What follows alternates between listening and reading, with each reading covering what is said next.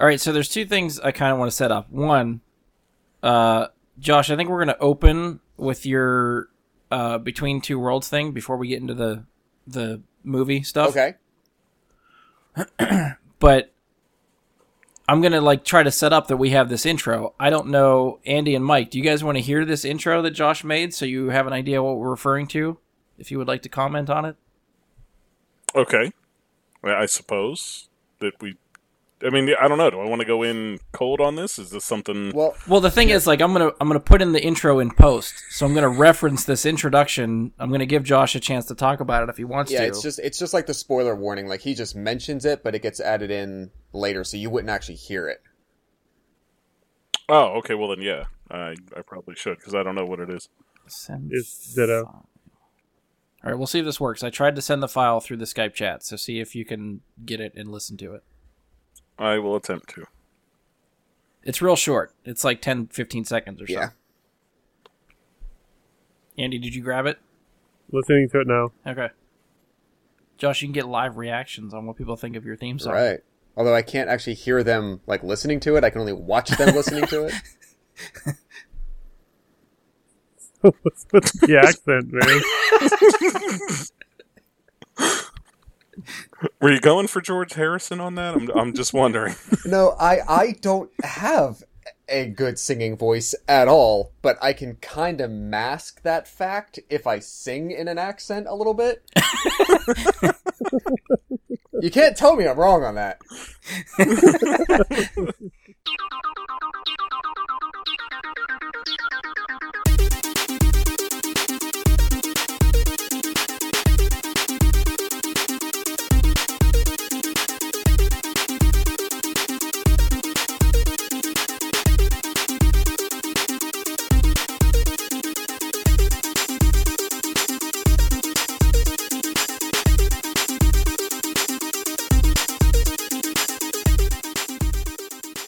Hello and welcome to another episode of Bri Guy and His Super Friends.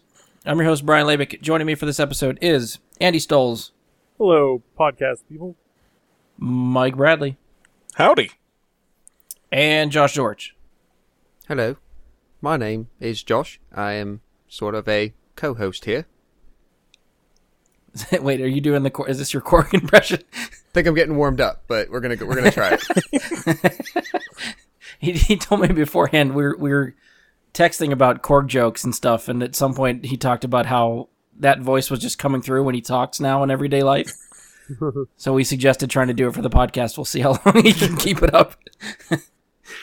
um, all right, so as promised, we talked about this last week. Uh, for this episode, we'll be sc- discussing the latest M C U movie, which is Thor Ragnarok.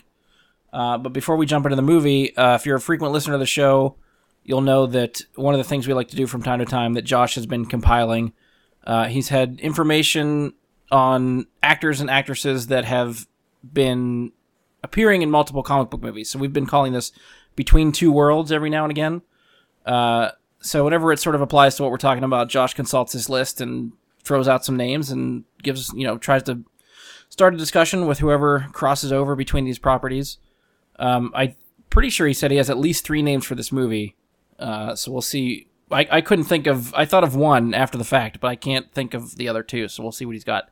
Um, one thing we want to sort of set up that uh, we finally have like an intro song for this uh, segment that Josh has been secretly working on. Josh, do you want to set this up at all? Is there anything we should know before we play this for everybody? Uh, this is not possible without a collaboration uh, and contribution from uh, infrequent but very missed co-host, uh, Chris Oliver. So thanks to him. Uh, yeah, that's true. Yeah, I was going to shout out to Chris. Yeah, he's been on a few episodes. Check the back catalog. It's it's it's, it's, it's he's out there somewhere. It's been, it has been a while, though.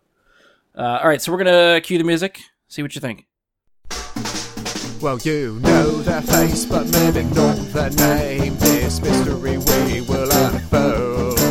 We'll find out everywhere they have been. Oh, they walk between two worlds. All right, so I hope you liked that as much as I did. I think it's fantastic. You'll be hearing it more often whenever we do this segment again. Uh, so, Josh, hit us with what you got. Okay, so after really reviewing the list, I have discovered that just just connected to the Thor franchises now, we actually have five people. Holy shit. Yeah. Why can't I think of any of these people? I feel like they as, should be glaringly obvious, as, and I can't. As soon as I, I say them, you're gonna, you know, face palm yourself. So let's uh let's go back. Wait, wait, wait. Go before ahead. you go before ahead. you do it, can, does anybody want to guess who we think has been in multiple comic book movies that are in Thor? I have as one. as different roles. Uh, Karl Urban was Dredd. I can cons- your- I considered that, but um. I, I narrow my uh, analysis to mainstream uh, Marvel or D C universes, pretty much. Now they could be okay. they, they, they could be uh, used by different studios, but it's pretty much like the M C U, the world of main D C, or Fox with like X-Men, Fantastic Four, that kind of stuff. But okay. but excellent pull, sir. Yes, because um, I'm, I'm just the ones that should be obvious, like you're saying. I, I don't know. Um, yeah, the only one I, I had was, and it's a new a new addition to the list, is Zach Levi, who is now Shazam, and is Fandral in the, the Thor movies. Well, okay. Two of the Thor movies. Yes, that is that is correct. He's the well, not even the newest addition, because he did appear in Thor two. Well, I guess he'd be the newest addition because he's now the newest one to finally cross for over. For D C. Yeah, right. That's true. So he's the most recent. Um, but yeah, but so, four other ones, uh, for whatever, I cannot think of any anymore. So yeah, I... let's start back at the very first Thor movie. And so, go ahead, go ahead. So can you mention actors that are in two different Marvel movies? Yes, I can. Okay. If they're playing different roles. Yes, different, I can. Yeah, different right, roles. Because because the, the one guy with the axe, can't remember his name, also plays the Punisher in the Punisher Warzone. That is number one. Congratulations, oh, Ray Andy. Stevenson. Yes. Yes, Ray Stevenson appeared in Punisher Warzone in two thousand eight, playing Frank Castle, a k a the Punisher, and then appears in the Thor trilogy, playing Volstagg. I didn't realize it was the same guy. It is, yeah. When he has all the makeup and the beard and everything, he, you know, it's like it's like the Gimli effect. You don't, right? Yeah, yeah. You don't recognize uh, the it, person underneath at all. It, and it's also the attitude, because Volstagg and Punisher are so polar opposite. it, it it draws away. Like he, he's never scowling like he is as Punisher. You know, true, they, true. Volstagg is always smiling. This is quite true. So, yeah, that is number one. Andy's got a point. Who, who, who's, who's gonna take the next round? Mm. Still, still think about somebody who has been in the whole trilogy and who has been there since since Thor one. There's one more. I mean, right, I'm gonna. I'm still drawing blanks. Yeah, yeah. I, just... I'm gonna say no one has it. So, it is actually, and th- this is mo- maybe the most unique one I've seen so far. Idris Elba. Idris Elba played Moreau in Ghost Rider: Spirit of Vengeance. Oh, son of a bitch. And that... I've only seen that movie a half a times. Yeah, those movies, those Ghost Rider movies are so forgettable. Yeah, I was going to say, I've seen that a total of one half. So, okay. Um, and I think, I could, I could be wrong, but I think... that and the first Thor were actually released in the same year. Spirit of Vengeance might have actually been two thousand twelve once it finally got wide release, but they were either both in two thousand eleven, or the first Thor was two thousand eleven and then Spirit of Vengeance was finally released in two thousand twelve, but they were pretty much nearly back to back. Yeah. Uh, so yep, those are the fir- the, only, the first two from there. Um, the second one...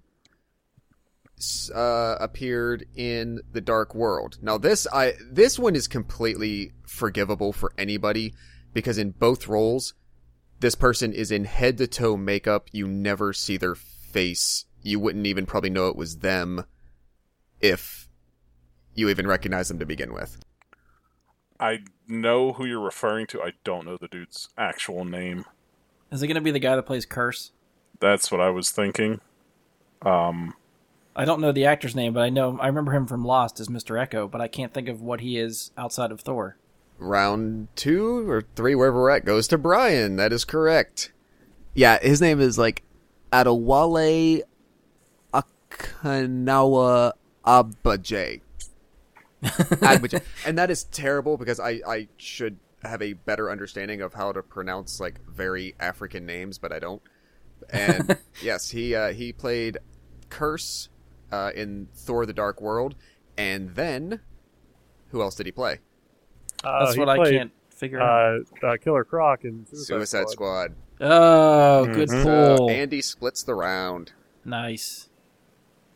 Uh, the last. I like this one. We have to guess. This is a fun little game. Well, it's, yeah. also, it's also fun when there's like more than one to talk about at a time. Yeah, yeah. Um. So before, so we mentioned Zachary Levi. Yes, in uh, Dark World and Ragnarok, he took over the role of Fandral from that other guy who was on Once Upon a Time. That's why he couldn't reprise the role. Mm, okay. Uh, and he'll he'll now play Shazam in the D C universe. So the last entry, uh, actually. This this one is a threefer. Um, this person enters this uh, crossing from Marvel to D C with Thor Ragnarok, but they previously already uh, had a Marvel and D C T V crossover. What? Yeah, you're never gonna guess this. Do we do we get a hint? Um, I don't know if there Without... is a way to hint it. Okay. It, well, not that it would like completely give it away. It's just it's kind of obscure a little bit. All right. Well, I got no guesses. So if anybody else got any guesses, I'm gonna take that as nope. a no. Nope. No guesses there. All right. So the actor Clancy Brown oh. appeared in the second season second season of Daredevil on Netflix.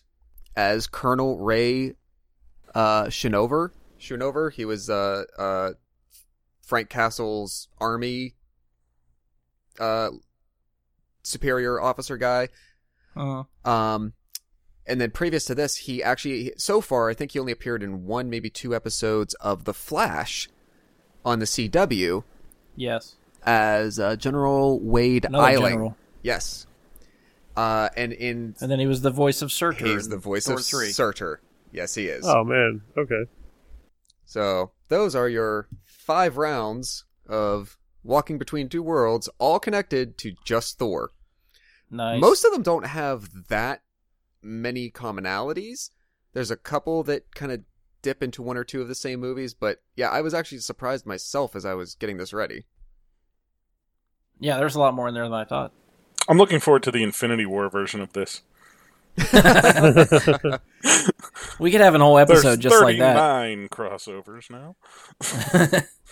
Yeah. Yeah, have fun with that list, Josh. um, well, I mean, that's yeah, that's the thing. I mean, just because, yeah, like that, if if it's all within the M C U, you know, just because like the Guardians appear in a movie with Iron Man now in oh, I Infinity know. War, yeah, it's not what we're. But yeah, it, it's. I'm just it's saying gonna get, you're, you're going to have pretty much every M C U movie's major characters combined into a single movie to cover crossovers on.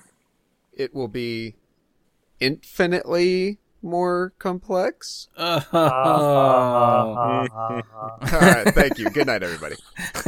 Josh really threw down the gauntlet there. And he just got one-upped. Oh, yeah, he did. He really won that war. The timing was... Oh, it's still going. We're not done. Come on, Andy, avenge yourself. Oh! All right, let's move on before we just get stuck in puns for the next hour. um, all right, so getting around to Thor. Uh, typically, uh, when we try to do reviews, what I like to do is try to talk general, spoiler-free thoughts just for... You know, people that listen that haven't actually got around to seeing the movie, they just still want to hear what we thought, even though they haven't seen it yet. So after that, once we get through the general spoiler-free stuff, we'll jump into spoilers. Uh, there will be a spoiler warning for that whenever we get to that point. So general spoiler-free impressions. Where do you guys want to start? What do you think of the movie? Um, I I was excited for it, and it didn't let me down. Um, very fun movie to watch. um, I feel like they put more thought into each scene here than perhaps in the previous two Thor movies. Um, okay. I, I didn't really feel like there was much that they did that was wasted or that was without a purpose. Agreed. Okay. And as we all know, um, previous Thor movies, eh, sometimes it kind of felt a little strange at points, like, why are they doing this? And you never really get a reason for it. Why would they choose to have... Uh, I can't remember his character's name. Um, but running around in his underpants. Like, well, what was the purpose behind that? Oh, the uh, the scientist guy? Yeah. Oh, uh, okay, yeah. Yeah, yeah, Selvig, that's it. it you know, th- th- there there was a lot of things in those previous two movies that just didn't make much sense. It, it, but th- this felt like it had a proper climax to the movie. It, it had fun side characters that e- even themselves, in most cases, had unique stories that you got to learn a bit about the characters. And from just the bits they gave you to learn about them, you felt some connection to those characters, which is something more than I could say for previous Thor movies. Because it, the last two Thor movies, I didn't even give a shit about Jane.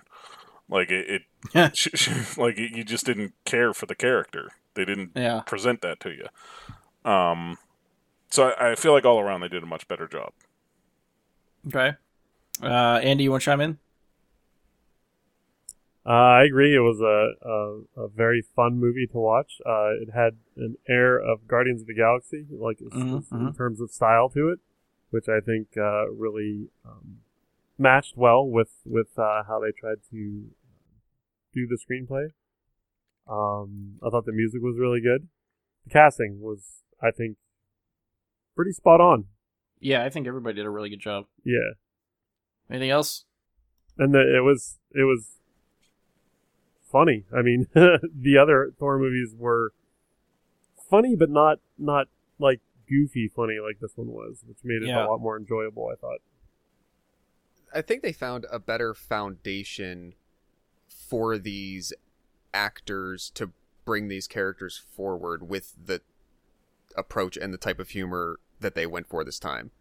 Like, the the, the first two had moments of levity, but I think the reason I found them so unappealing and unengaging was that I didn't, I don't know, like, other than maybe Thor to some extent and Loki definitely, I didn't really get a sense that, like, of, of what the character really was.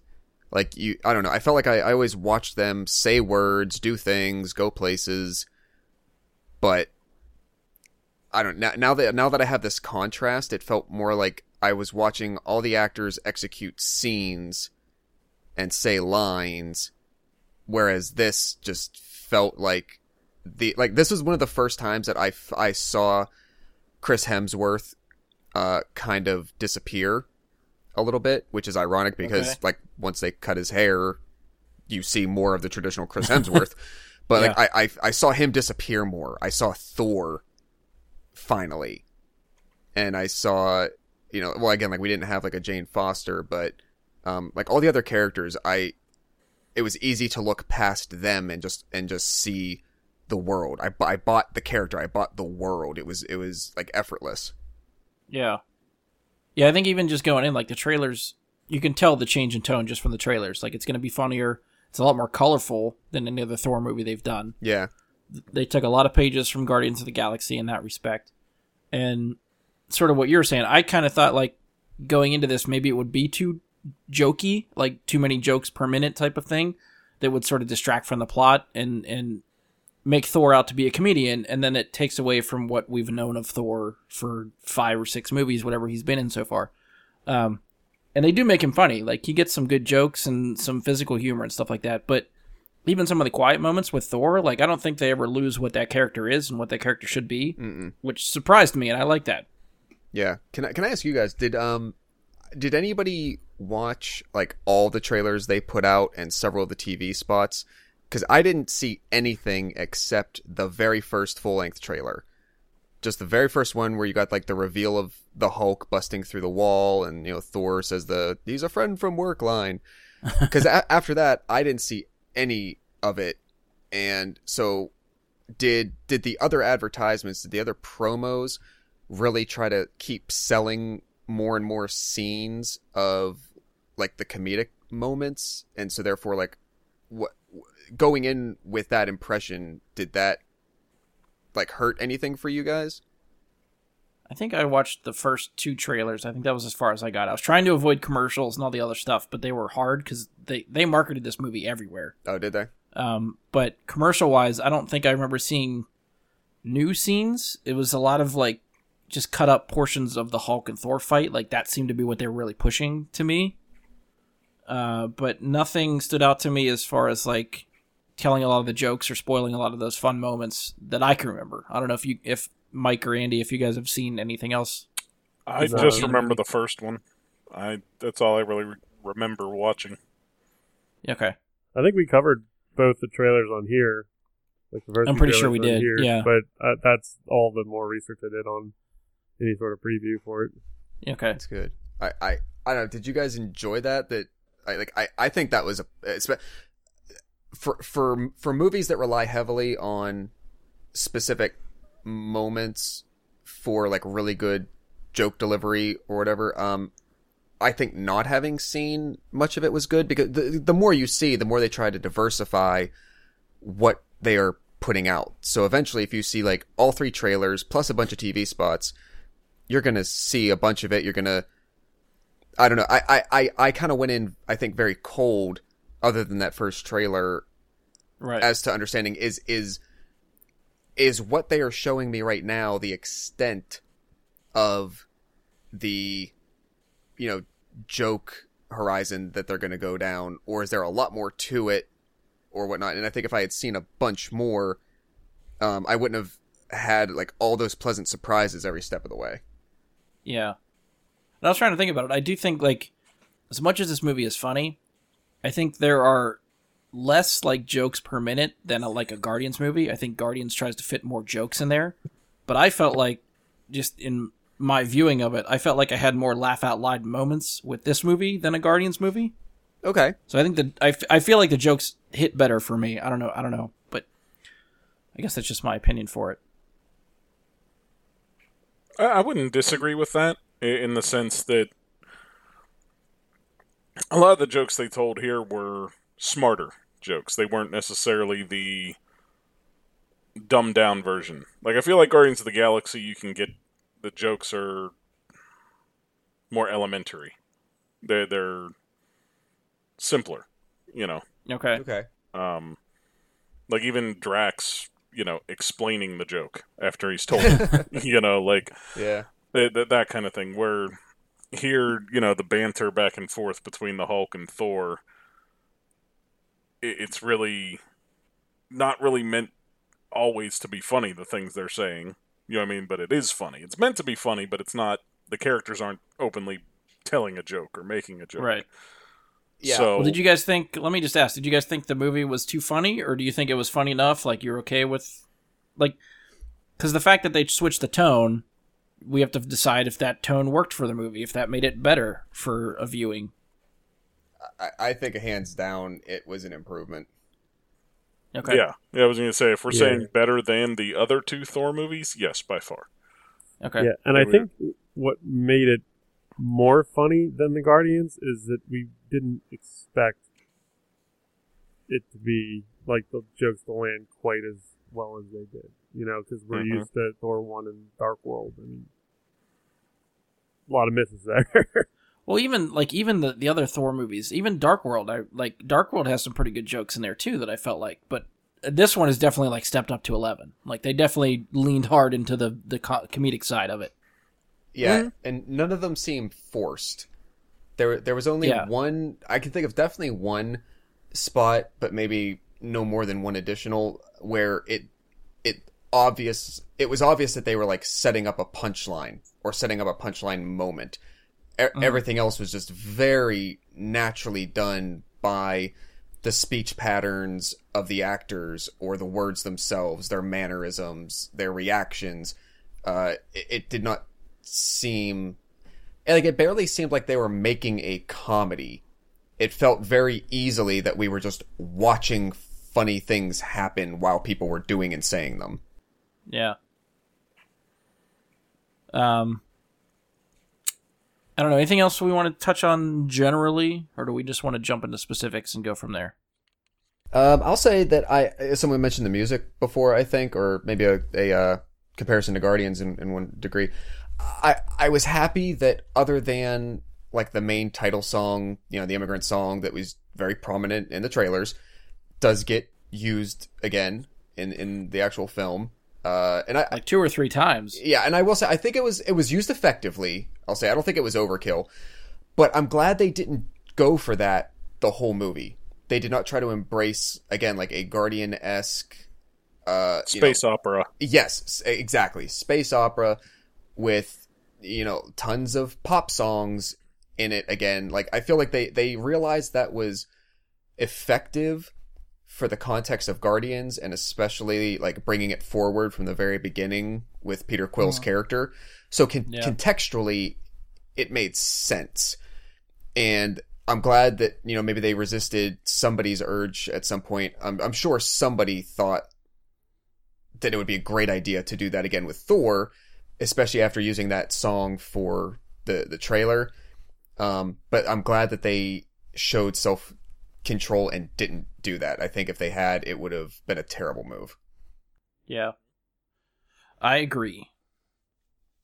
Uh, actually, one thing I'm going to talk, we'll, we'll sort of talk about maybe before we get into spoilers, because it's not spoiling anything because it's in the trailers, but Hulk speaking. How do you guys feel about Hulk being able to talk? Because I was, I was actually talking to a couple people that I work with that had seen the movie, and the two people that I know that saw it, both of them are saying they didn't like that part. Like, that was that was a hang-up for people. Or at least those two people I talked to, that Hulk talking was like, no, I don't like that. It, it Hulk. deducts points from the movie for me. Well, I mean, Hulk that's is... canon in the comics. I mean, he eventually yeah. does talk. So. Right, yeah, I didn't have any issue with it, so I, I didn't know if I was he... in the minority or if, or if, you know... He actually ends up being, like, fairly intelligent. Yeah. Like, like, like you can almost, like, get a Bruce Banner-type conversation from him in the comics, I believe. Eventually, yeah. He, in certain, because even with the comics, there's so many different storylines. Right, right. But in certain storylines, he manages to push out the beast from his brain, but keep the beast in his body. And it, that, that's always the way I looked at it. But he, he, yeah, he does become fairly intelligent, when, even when he's the Hulk in the comics, because he gets stuck as the Hulk and can't get back at times. But he's always, I mean, I don't, I can't say exactly when in the comics Hulk started forming complete sentences, but, you know. Because what it actually reminded me of, like, I don't know if anyone has watched, at one point it was on Netflix, and I don't know if it's still there, but they had a couple uh, Avengers cartoons. There was, like, Avengers Assemble, I think, mm-hmm. that I, I think came out, like, after the Avengers movie, so they had, like, the Avengers cast Uh, together in the show. Hawkeye, Black Widow, Hulk, Iron Man, Captain America, all that stuff. And the Hulk version that they had in the cartoon was basically, I feel like, the one you see in the movie, where he is Hulk, mm. but his speech is just like a child. He says small sentences, few words here and there. You get the gist of what he's saying, but it's not very intelligent. Right. Yeah. But how ridiculous would it have been to, to have him only limited to the extent of verbal communication that he did in the first two Avengers movies with, with, with as much screen time as he needed to have, right, right, and interact yeah. in like complex ways with multiple characters. That, I mean, they're really going to rely like other in the first Avengers movie. He literally says what two words, puny God. I think that's all he ever actually articulates. Yeah. And he you might get some grunts. Well, that's right. And then even in like Age of Ultron, I don't know if I can easily think of like what may I can't even think of a specific line, but I'm sure he maybe maybe had like a small phrase as Hulk that he says once, if that. Uh-huh. And that's the thing, like yeah, it's it's all very right. It's grunts and reactions and guttural noises. Like as much screen time as he had, come on, that would have been absolutely stupid. Well, it's a different thing for the Hulk to do in this movie, because every other movie he's in, he just shows up to smash things and break things and hurt things and hurt, you know, fight things, fight something. Yeah, right. Well, this one, he's Hulk just hanging out. sitting yeah. around. Yeah, so you usually can't have him just grunting at everybody. Usually, like, hanging out for the Hulk means that he's Bruce Banner. So right, this yeah. is the first time that the Hulk actually gets a little bit of downtime. Yeah. And they explain it very well, that since the end, since the events of Age of Ultron, he has not regressed to Bruce Banner.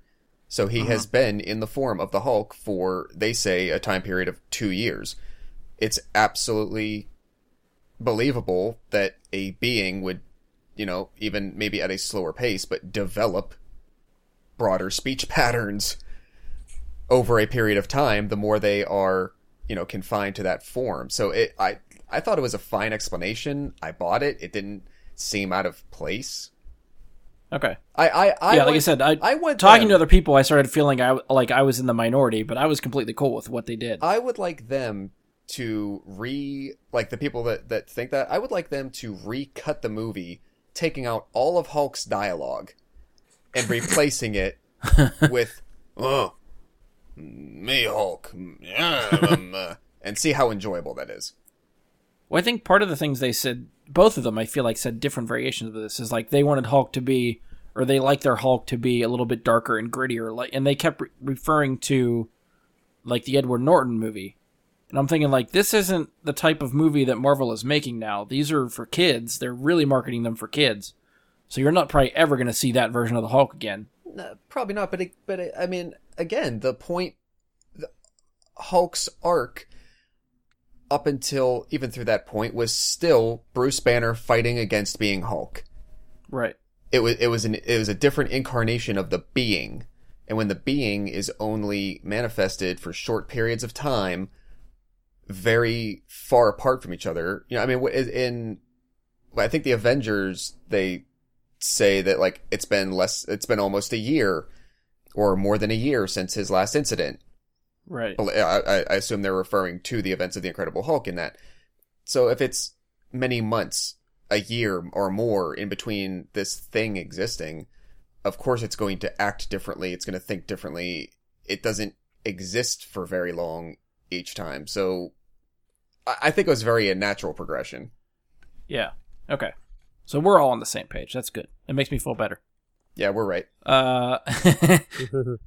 Uh, all right, anything else? Last thoughts for general impressions or anything? I think generally it seems like we all like this movie. Yes. Yeah. Uh, okay. Yeah. Uh, yeah. You hesitated, Andy. I'm, no, I'm not well, sure. I, I... If you want to if you want to get into spe- specifics, we'll get into the specifics. Okay. Okay. Let's dive in. All right, so three of the four of us are on board with this movie. Andy, we're not sure about. We'll figure out in the spoilers. So if you want to listen on and, and see what, what Andy thinks. Oh, uh, from no, this... I, I am very, very sure that I very much enjoyed this movie. Okay, okay. Four for four. All four of us enjoyed this movie. So if you haven't seen Thor, go out and check it out now. Uh, we're going to get into spoilers. Uh, after you see the movie, you can come back and listen to what we're getting into. If you haven't seen it yet, pause us. Come back after you've seen the movie. Final warning, spoilers are ahead. Wee-oo, wee-oo, spoiler! Wee-oo, wee-oo, spoiler! You know, something like that. All right, so we are into spoiler territory. Where would you guys like to start with specifics? One, to me, the biggest question that I have from this whole movie for the M C U is,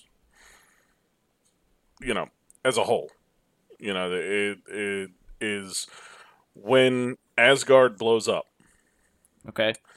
Two big questions. Just before that, Loki's going down to uh, to put Surtur's helmet in the Eternal Flame. Yeah. Yep. Yes, he yes. takes the Tesseract. So, right. One, he takes the Tesseract. Okay.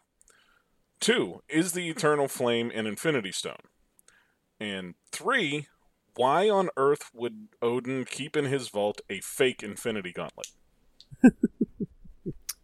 So I think, okay, so number one, the Tesseract, I think either Loki definitely has it, because why not take he it definitely again? Has it.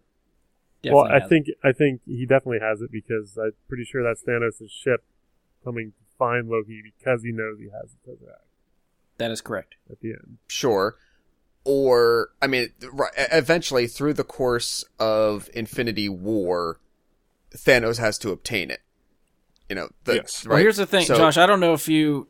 Let me stop you real quick. Yeah. Did you the leaked Avengers four trailer that they had showed at D twenty-three and then San Diego Comic-Con that was put online after the fact. Yeah. Did you watch that when it was out? I did, but I think only once, and it was like the very, you know, shaky handheld kind of version. Yeah, the of quality it because, wasn't good. Uh, yeah, I mean, eventually, the the through the events of the first movie, Infinity War, I I'm assuming will be most of the battle and journey of Thanos obtaining all the stones. Well, there was definitely a shot in that quick little trailer they put out of Loki handing the Tesseract to Thanos. Oh, so he's a dick. Yeah. Well, I'm sure it's Loki. Like, they've established Loki will do anything to save his ass. If yeah. Thanos knows he has the cube, and Loki thinks he's going to live if he gives him the cube, yeah, that's what he's going to do. Regardless of what it, what repercussions that has, that's what he will do. Now, the other possibility that I thought of was obvious, again, since it's self-defining that Thanos has to obtain it eventually, is that even if Loki doesn't have it at the moment, that it obviously survives the destruction of Asgard, which, as an Infinity Stone, I would not be surprised that it could do. So maybe no, he w- does or doesn't have it already, that. But you know, he obviously he obtains it, Loki obtains it at some point to then hand off to Thanos, but... um. You, you guys are under the, uh, you're in the camp of he already has it. Oh yeah, when he when he gives that yeah. little sideways glance to it when he's taking Surtur's mask to the Eternal Flame, yep. you, you can pretty much make the assumption that he snagged it. And I'm pretty sure the ship that Andy referred to, I'd seen Kevin Feige in an interview confirm the name of the ship, which is the Sanctuary two. Mm-hmm. The name of the ship to me means nothing, but yeah. apparently that is the ship that belongs to Thanos and the Black Order. Mm-hmm. So, to Andy's point, if Thanos can track these things somehow, he probably knows Loki has it, which, again, if you've watched that uh, Avengers, that leaked trailer that they put out, the beginning of it opens with Thor floating through space and literally running into the Guardians of the Galaxy. So somehow he gets separated from the ship that he is on. So the ship that shows up at the mid-credit scene, I'm assuming goes for the Tesseract, attacks the ship, Thor gets blown out into space, separated, runs in the Guardians of the Galaxy, and then you have Avengers four. I think I think all the pieces are there. We just have sure. to see it play out at this point. But all to right. your point, I would agree that if Loki, for some reason, does not have the cube, and Asgard goes kablooey, I would think the cube is powerful enough to survive that attack and just float through space. Can the Infinity Stones be destroyed? Has never uh, happened in the is- Marvel comics? I was going to say, I don't think so. I didn't think so. Mm-mm. Yeah, my in the They just comics, have to be separated. Happened. Yeah, they're separated, guarded, all that. Because really, if stuff. They were that much of a threat to Thanos and we, then people figure out that he's coming, they I feel like they would have tried to destroy them already. Just to prevent yeah. him from getting them. Why keep them? Yeah, good point. Although, I mean, in reality, well, not in reality, in the comics reality... The the only character I believe that could destroy an Infinity Stone is Scarlet Witch. Um, not in the not in the movies, because they didn't give her the same power set, but she could just wish them out of existence in the comics. Hmm. And okay. they would be gone. I mean, that she she can do that kind of thing. So yeah. Um So Mike, what are your are we I think we covered your first point. What were the other two again? Is the Eternal Flame going to be an Infinity Stone, or is the final Infinity Stone in Wakanda? I don't. I'm going to say no to both. Yeah, same. No to both. Yeah. No to both. I actually read a theory about that final Infinity Stone. Okay. Um, I read a theory uh, that Heimdall actually has the final Infinity Stone. Interesting. You're just hanging on to it to keep it from people?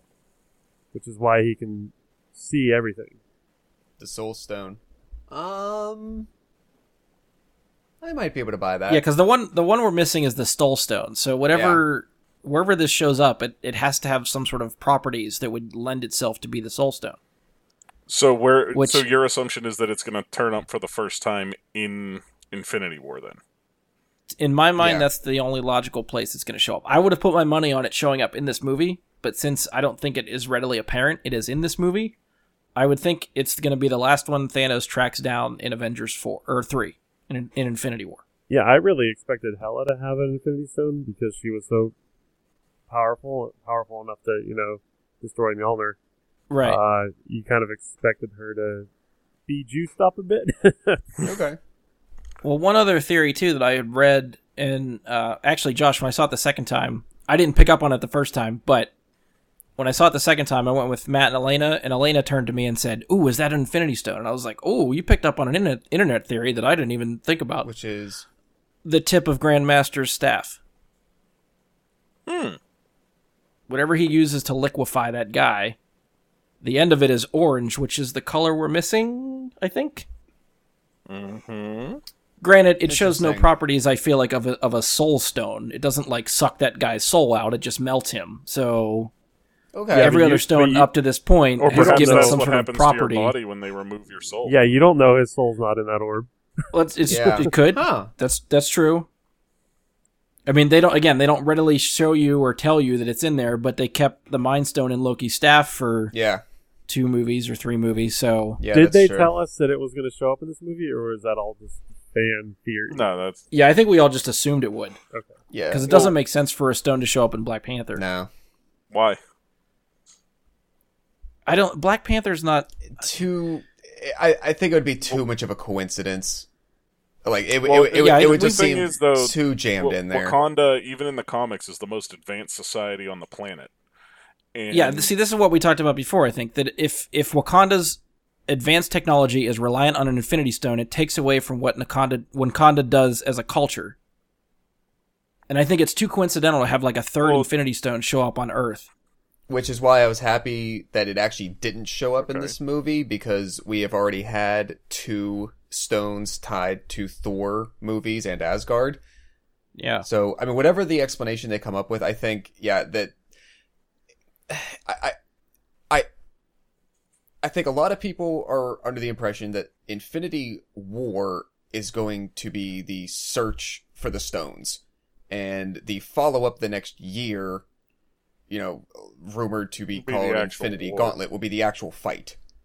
Yeah. And there might I could see there that. might be casualties along the way in the first one, but you know, it, it the the right the reveal and the revelation and the explanation as to where the last one is, you know, maybe it's not the last one he obtains necessarily in order, but I, I think you it, if you were already going into Infinity War knowing where they all are, then you're just watching the movie waiting for him to get them all, because you know that's what's going to happen. Yeah. So you don't necessarily have anything else to look for that's new. It's just going to be what happens along the way as Thanos gets each of these things that we already know exist and where they are and who's protecting them. You need one more thing to be looking forward that you don't know yet. Well, do we think it's possible that Thanos already has that one, and that's why we haven't seen it? It's possible. Yeah, both are possible. I mean, that that to me seems fair. Way, I mean, what you're saying about Wakanda seems fair, but it's also there, there's some reason that their technology is so far advanced beyond the rest of the world, and because they're smarter than everyone. Uh, it, it could be another well, explanation, even if it's not just that, but. Yeah, I think, yeah, Vibranium will put in a lot to that, too. But that's what I mean. Like, if if they're over-reliance on an Infinity Stone to get them above and beyond everyone else, it, I feel like, again, it takes away from what that culture does and what they can do with Vibranium. Okay. But I don't know. To me, I, I would I would be pissed if they did that. But again, that's that's my opinion, I guess. I, I would rather see the Wakandans be smart enough and scientific enough to use vibranium the way they do to enhance their culture and lifestyle and all that stuff, as opposed to just seeping power off of an Infinity Stone to make that happen. Okay. Fair enough.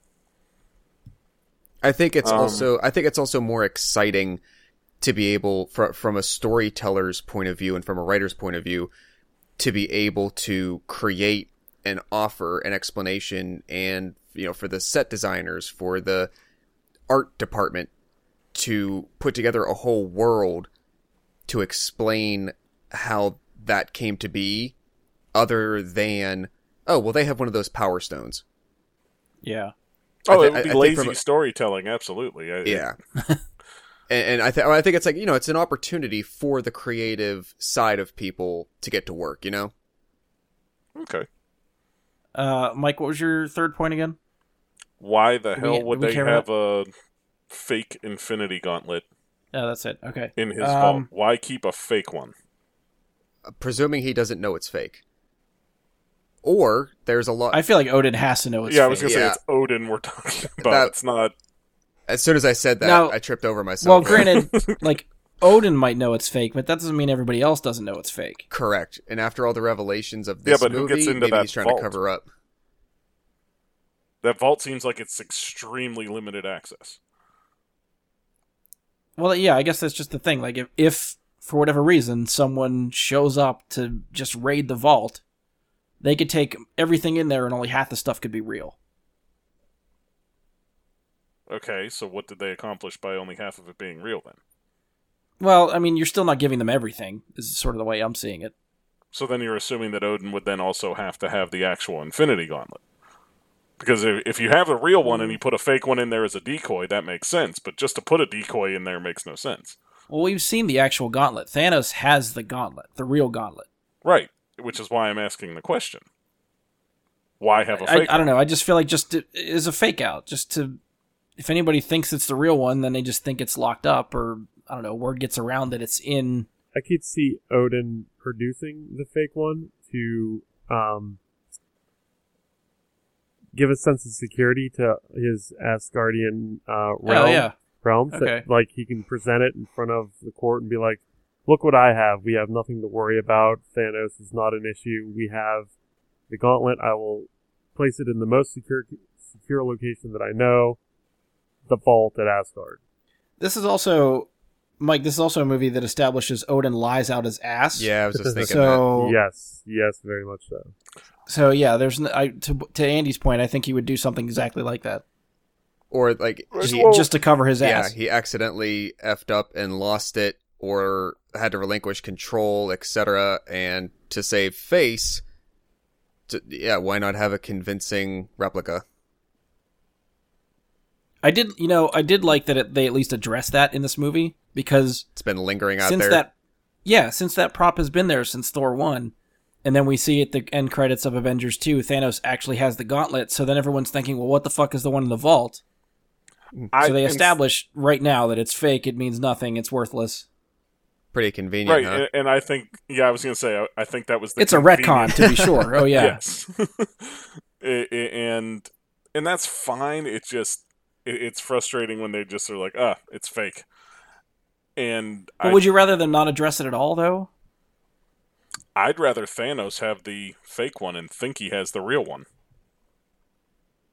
Oh. Okay. Well, I, I that would have been a fun twist, except, like we talked about earlier, the, the place that held the, the quote-unquote real one is now destroyed. Well, yeah, I know that. I don't but, think they can give like Lo- Loki walk out of the vault with arms full of crap that he just stole before he everything blew Loki. Up. So, so I have Master a of illusion. Uh, okay, point point taken. So I have a follow up question to Mike's final question. How did okay. Hela know that was a fake? She may have helped Odin. She was there when he lost it. it. Yeah, yeah. Maybe maybe it was a uh, peace offering. Maybe it was, like, as they say, they were going around conquering civilizations and other realms and areas and whatnot, and maybe uh, Thanos was poking around too, and just uh, to basically buy him off. They're like, look, we'll give you the gauntlet.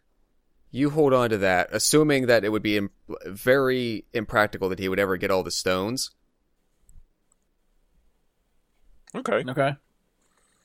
Like, you, you, yeah, I mean, you stay over there, we'll stay over here. At this point, really, they could retcon whatever they want to, if the, if they want to go back and try to explain that. As long as it, as long as, it doesn't even have to, well, it would be great if it would be ultra creative and really cool. As long as it makes sense with what they've already shown me, I'll be okay with it. Yeah. If it fits, okay. That will minimally suffice. If it fits, it ships. Boom. I shipped my pants yesterday. uh, all right. Um, so that was where Mike wanted to start. Anybody else have anything they want to address or talk about? Uh, I'll just get this out of the way now. Um, when are we getting the Korg and and, and Meek spinoff hour? That was immediately I, what, what I walked out of this movie thinking too. If, I want if, that so bad. If I'm sorry to say this, but if Thor is floating through space, what makes you think that Korg and Meek are going to survive the attack? Oh, I don't care. That, like, I, that, they, that could be true too. They could give me like make a series of the one shot. You know how we had that idea for the uh, uh, Bucky and three Falcon? Captain Americas and a Beetle. Yeah, same sort of thing. Give me like a small series of vignettes of like Korg's time at the arena before Thor. I want to see. No, no, I got it. I want to see Korg's attempted rebellion with the insufficient pamphlets. You could do another one-shot of Korg meeting Doug for the first time. Yes! And, like, Doug is kind of like his Wilson after he dies. Like, he's just left there in the in He's the just holding the guy's head for some reason. Talks to Doug every now and again. Yeah. That, that character and that whole interaction, like, him, him and Meek with their little friendship and running around together, like, oh, my God, that was charming as hell. Mm-hmm. I like I said, there was a whole bunch of laugh out loud moments for me. I think every fucking one of Korg's lines had me busting out laughing. Oh God! Oh, Meek's dead. Yeah, I, I stomped on him by accident during the battle, and I felt so guilty about it. I've just been carrying him around yeah. ever since. Yeah. Like, oh no! Look, look, there he is. No, he's not dead. Look at that. Even like. I think, like Josh was saying, there were certain jokes that, like, you could see the setup coming, but, like, the whole thing of, like, Asgard can be rebuilt on the foundations, and then yeah. it blows up, and then, nope, those foundations are gone. All of that was great. When Loki disappears, and he runs at the where he was, and, like, kicks high kicks the air, piss off, ghost! That was great. Because he wasn't even part of that scene. Like, yeah, he just whole, runs from completely yeah, off screen. The whole scene has come to a close. It could have just been over, but nope, nope, nope. Here he comes. He was right off screen. He heard, he heard commotion, and then you see Meek like run around from the other yeah. side, like ready to kill somebody, like swinging his swords. Oh, so much more of that. Yeah, and then I think I just put up a video that Hemsworth tweeted today. That was the like a minute long video of "Rest in Peace, Mjolnir." Mm-hmm. And it, it was like him reminiscing about the hammer, and it ends with like the whole conversation in, that they have in the arena between Korg and Thor, where he's describing the hammer, and Korg's telling him like, "Well, you rode the hammer, rode you. Yeah, uh, you you rode the hammer. The hammer pulled you off." Yeah, that whole thing is on there. It's so great. And then the video ends, which I think this scene was had to have been cut from the movie because I don't remember it. Thor's going through weapons, picks up an actual hammer. Like something you hit nails with, really? Throws it, and it doesn't come back to him, and he looks so disappointed, and then it ends. Oh, God. This is so, great. So who actually forged Mjolnir? Was it Odin? No. It, Mjolnir, Mjolnir would have been forged by the uh, dwarves of Asgard. They work in the forges uh, underneath Asgard, and they are the only beings in the universe capable of forging anything out of Uru. Um, Is that like Mithril? Well, Uru's the what, what the hammer's made of. Like they they're the only ones capable of melting it, forming it into weapons, doing anything with it. Um, the difference is is it has Odin's blessing, so it's made of Uru, but it has Odin's blessing as well. Um, really cool little tidbit from Fear Itself line of comics uh, from. Uh, a few years back, um, the dwarves of Asgard, in order to fight uh, off whatever the hell they were fighting in that, the Red Skull's daughter becomes something. I can't remember exactly what she becomes, but they're fighting her off, and they need more firepower, so you end up with a whole lot of, like, the Avengers ending up with Uru-forged weapons. So I- Iron Man gets a fully or- Uru forged Iron Man suit.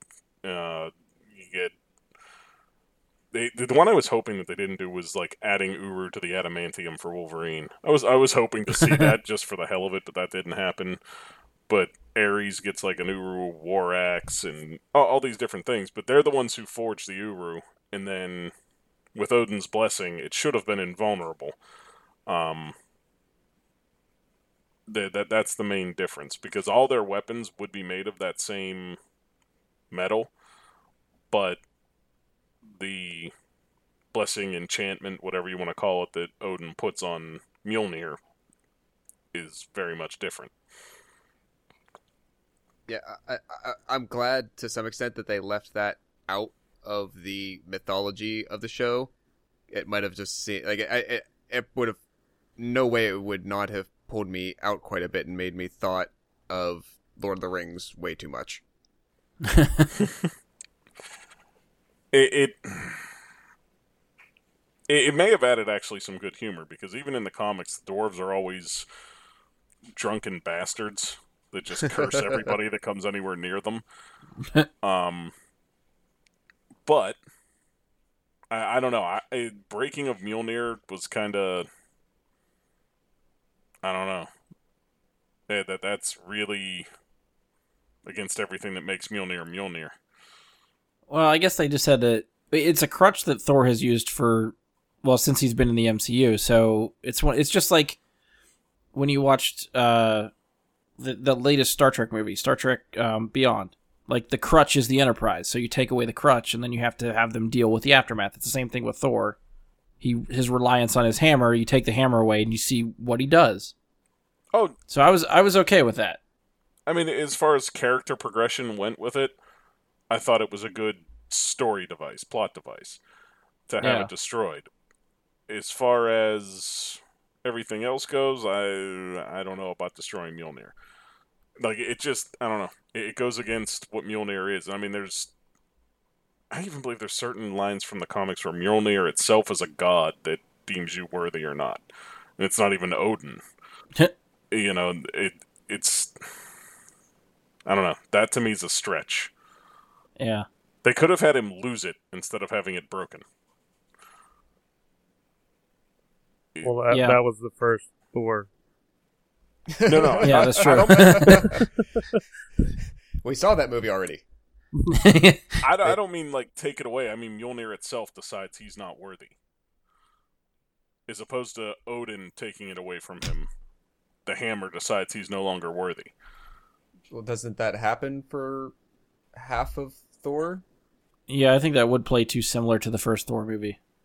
If if they anthropomorphized, if, if, would, if they anthropomorphized if the hammer, well, to some degree, because in, in the first Thor, it is Odin that it, it, they're portraying that it is Odin who puts the, you know, if you're worthy hex right.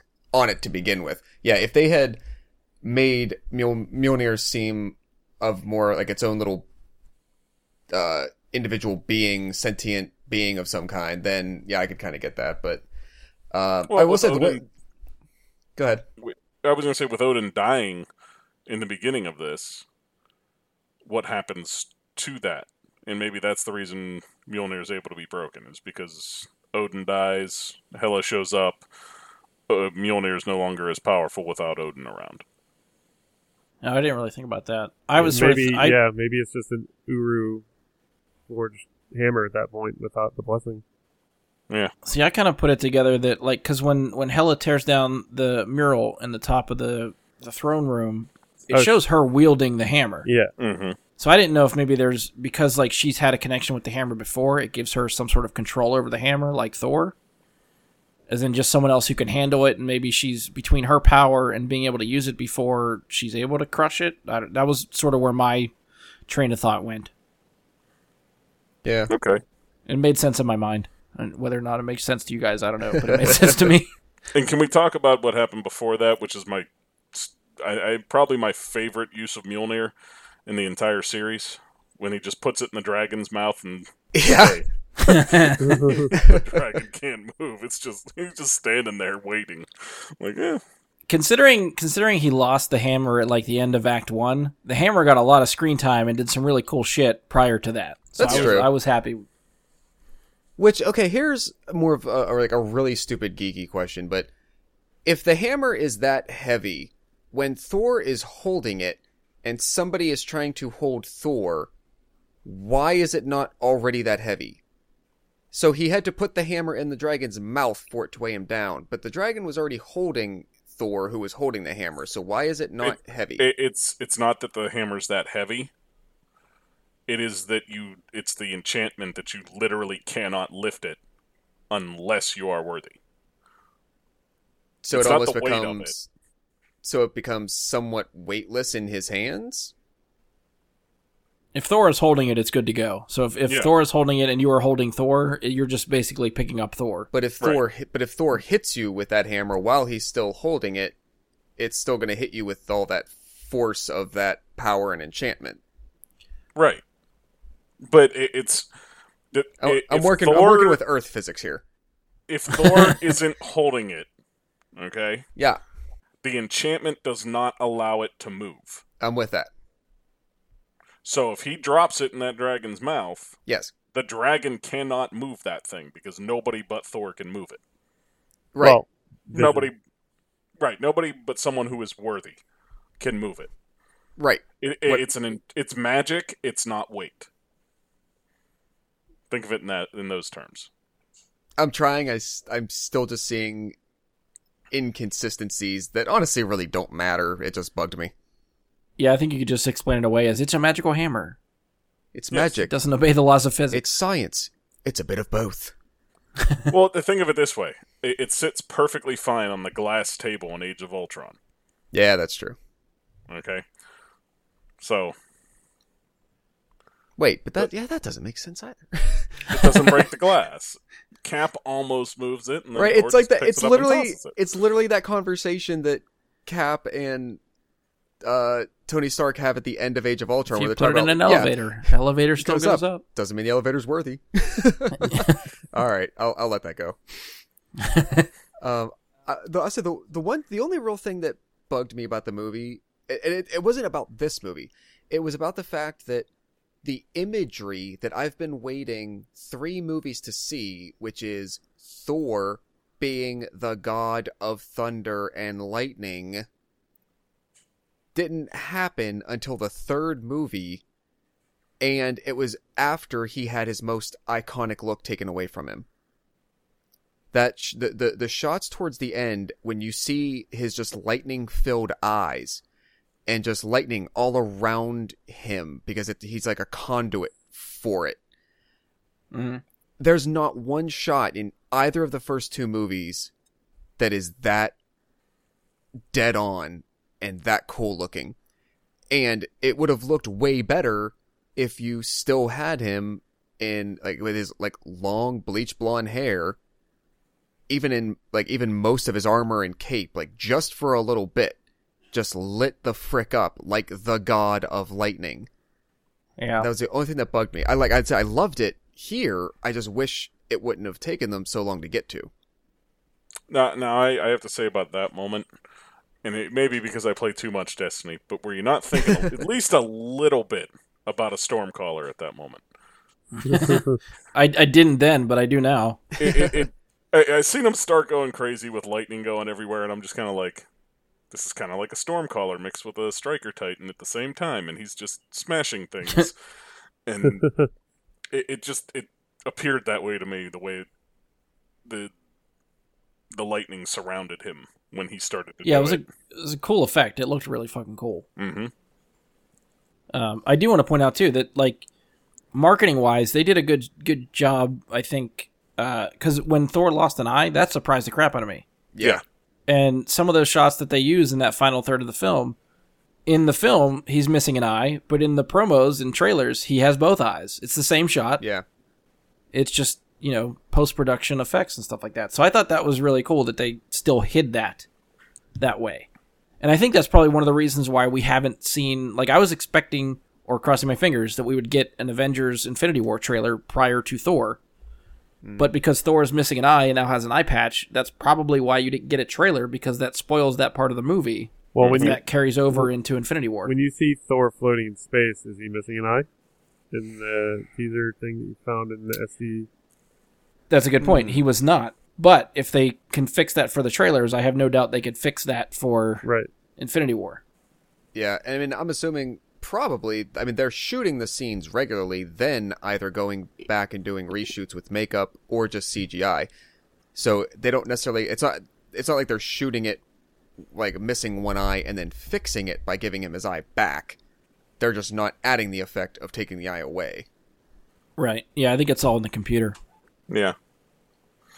Uh, and can I also say that at the end of that there, I, I, it's going to sound bad, but he looked a little less Odin-like and a little more space piratey to me with the eye patch. Um, it looked cool as shit. What's wrong with space pirates? I'm it's... not saying right. I'm not saying it's a bad thing. It looked very cool. He pulled it off. It was fine. It just Andy, we said pirate like three times. Where you at? Arg, arg, arg. It just gave me more of that impression. Uh, you know. I, I could see it. Um, anybody got anything else they want to touch on? I still have my list of stuff I think to roll through. Uh, Jeff Goldblum plays Jeff Goldblum better than anybody. Did I see somewhere in the commercials that he gave it ten out of ten Goldblums? I, I I did I did hear that. Yes. that, that is awesome. His his part, he you could tell he was just having so much fun. Like this might be the only appearance he ever has. Uh, he might play a small role here or there, like in, in some other chapter, but he needs a one shot now too. Yes, yes. Like when I heard, like, oh my god, they're adding both Jeff Goldblum and Cate Blanchett. Just to Thor, let alone, you know, the M C U in like one movie. And oh my god, he just, he did, he Jeff Goldblumed the hell out of that part. Like I didn't even care. Like I, I'm like, Jeff Goldblum is pretending to be the Grandmaster and, and just like saying he has these lines and this is what he likes. And okay, he's in charge of this weird planet thing, area, whatever. I, I, holy crap. He, chewed the scenery in the best possible ways. When he like gets behind that turntable and starts playing music, yeah. And then like Loki and Thor are whispering, and he just pops up next to them, and they're like, "Ah, what are you doing?" It kills me. I I thought he was fantastic as always, you know, and as far as new people they added to the movie, I can remember. Maybe the first or second discussion we had about the trailers and the movie itself, we discussed who Sam Neill was going to be playing in this movie. Meanwhile, it's for a bit part as a play act on a stage in the movie, and I was oh, kind of like true. confused as to why the hell they would go out and get Sam Neill to play that two-second part on screen. See, if we talked about that, I completely forgot about it going into this movie. And then I had to look at Odin in the play, really, really good, and I'm like, I'm like, I know that should be someone. Who is it? And yeah. Then it finally dawned on me that it was Sam Neill, and I was like, holy shit! Yeah, I, it, you're so distracted by Matt Damon that oh, it's yeah. hard to look at the other and, cast of that play. Oh yeah. Well, did you also notice the person playing Thor was the other Hemsworth brother? Not the yep. other Hemsworth brother, but the other yeah, other Hemsworth brother, the lesser known Hemsworth um, brother. And and my wife pointed that out to me because I didn't. I mean, it, it it was like, okay. Yeah, sure. I didn't know who that was. I had to look that one up, because I figured he had to be somebody, but the face wasn't immediately apparent to me. Oh, okay.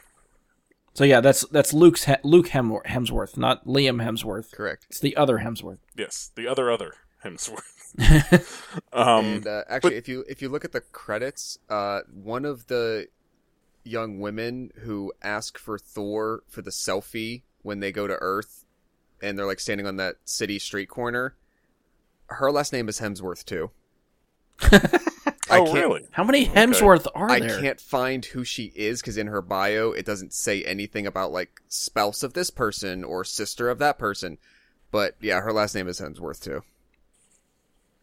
That's funny. So it's either coincidence well, I guess that's the person shooting, shooting in Australia, right? They shot this in Australia, which is Hemsworth's like hometown, right? Yeah, he's from Australia. Mm-hmm. Yeah, her. Yeah, he was just pulling all kinds of family members in for this one. Yeah, her name her name is Taylor Hemsworth, and she is college girl number two. Well, She got a part. So what did you guys think of the Matt Damon cameo? Was that too much for you? Or did you like that? Did it pull you out? Not at all. No, I, I, I thought, you know, like, pull out a little bit, you know what I mean? But at the same time, it's welcome. At that stage yeah. of the movie, it's very welcome. It was wonderful. Um, well, it's like, it's Loki's play. Loki is the one putting on the play, so it's just like, who would Loki cast as himself? Matt Damon. Well, Which... It, it, Go ahead. I was going to say, what, that the thing that came to my mind having watched that is, wasn't Matt Damon in consideration to play Loki to begin with? And wasn't uh, Sam Neill in I don't consideration know. to play Odin to begin with?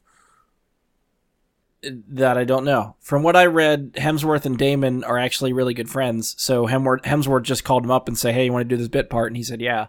Oh, okay. Sam Neill is frequently in Taiki Waititi's movies, so that was why he got pulled right. in. And okay. Hemsworth, just because it's funny that it's Hemsworth.